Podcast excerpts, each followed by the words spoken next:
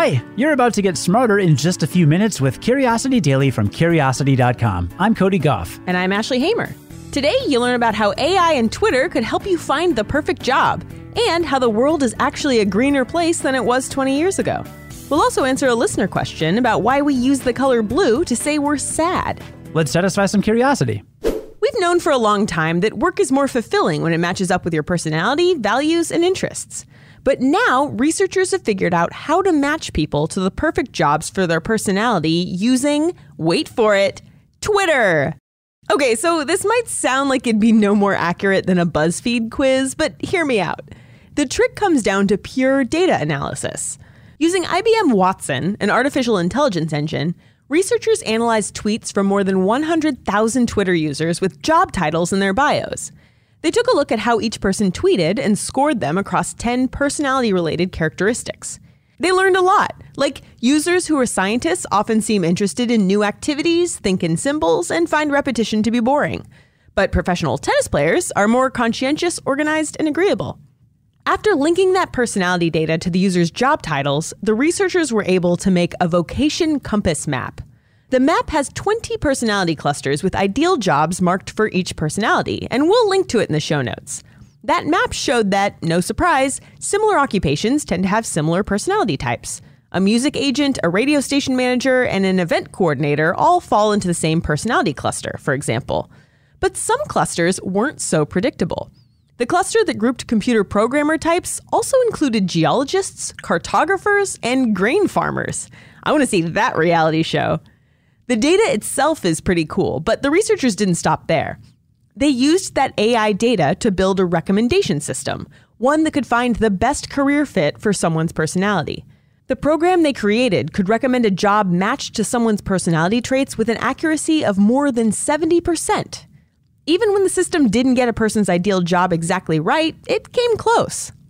So, yes, your next career counselor could be a robot who swipes through your tweets to find the best possible job for you. It might sound weird, but it works.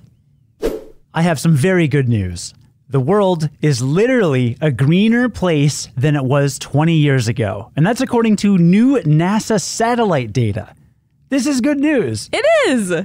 In the age of the climate crisis, that might surprise you, especially because NASA says the cause of the world's greening comes from two of the world's most quickly expanding countries. That's right, China and India are responsible for our newly leafy Earth. Here's how this happened.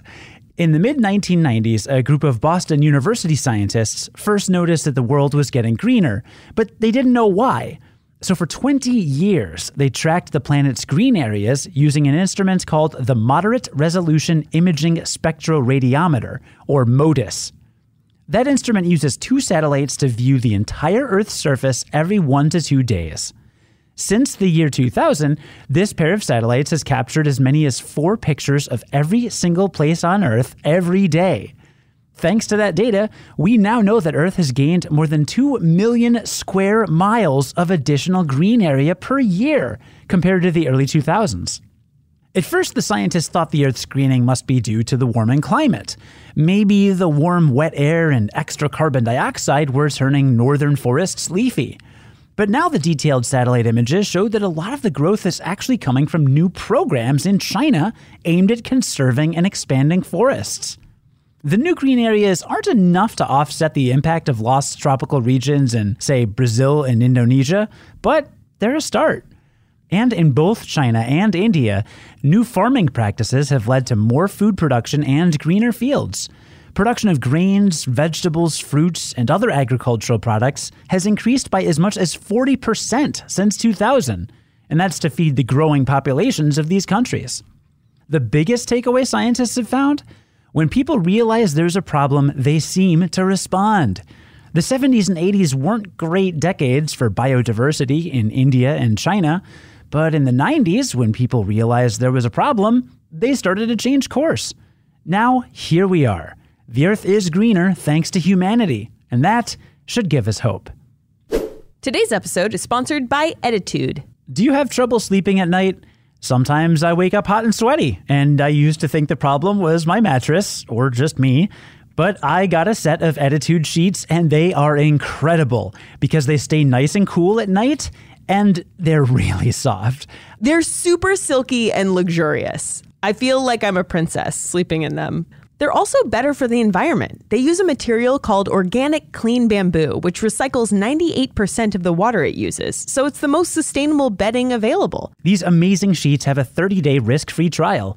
If you're not fully satisfied, you can return your sheets for a full refund. They even cover shipping on returns. Ettitude sheets. They're soft as silk, breathable as linen, but at the price of cotton.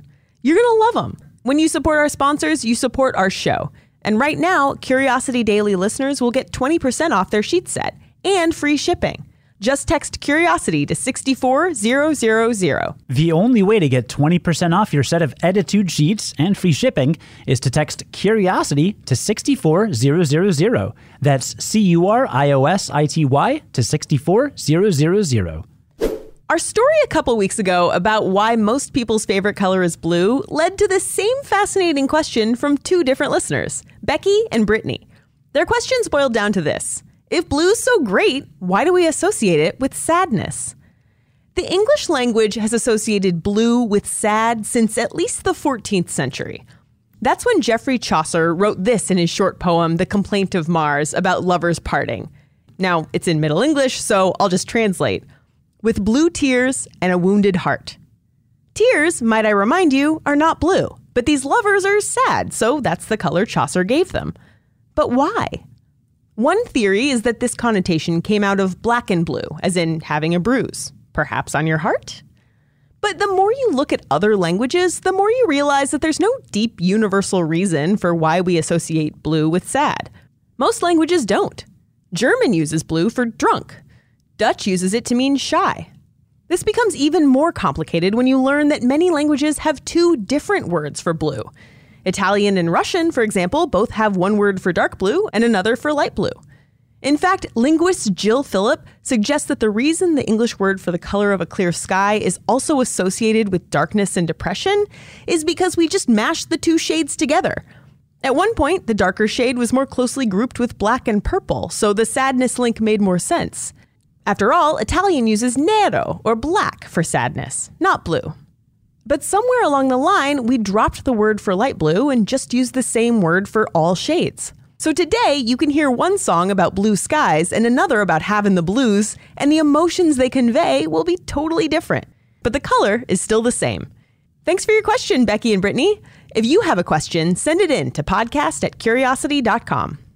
But so back to your point about there only being one word for blue. What about like teal and navy? I mean, yeah, we have we have extra words, but generally, when you say blue, I can be referring to any shade of blue. Blue is kind of the catch-all, but in other languages, it's not. Mm. It only refers to certain shades. So other languages typically have more of Blue's Clues. Just saying. Before we recap what we learned today, here's a sneak peek at what you'll hear next week on Curiosity Daily. Next week, we'll talk about how absolute zero is absolutely impossible, five common mistakes people make in the shower, how big black holes can really get, and why an overheard phone conversation is so distracting, and more. Okay, so now let's recap what we learned today. So apparently, IBM's AI engine Watson can analyze your tweets and help give you your perfect job. Now I'm just afraid of all the tweets I've tweeted. Probably be a tardigrade farmer. Ooh, yeah. yeah. Yeah.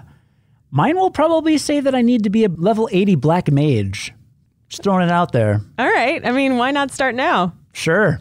Hashtag Final Fantasy 14. Let's do this. And we also found some good news that the world is literally a greener place than it was 20 years ago. And it's thanks to conservation efforts in China and India. Speaking of conservation, maybe a little bit too much conservation of language is why we say that blue means sad. Because all the blues we basically conflate into just one word blue.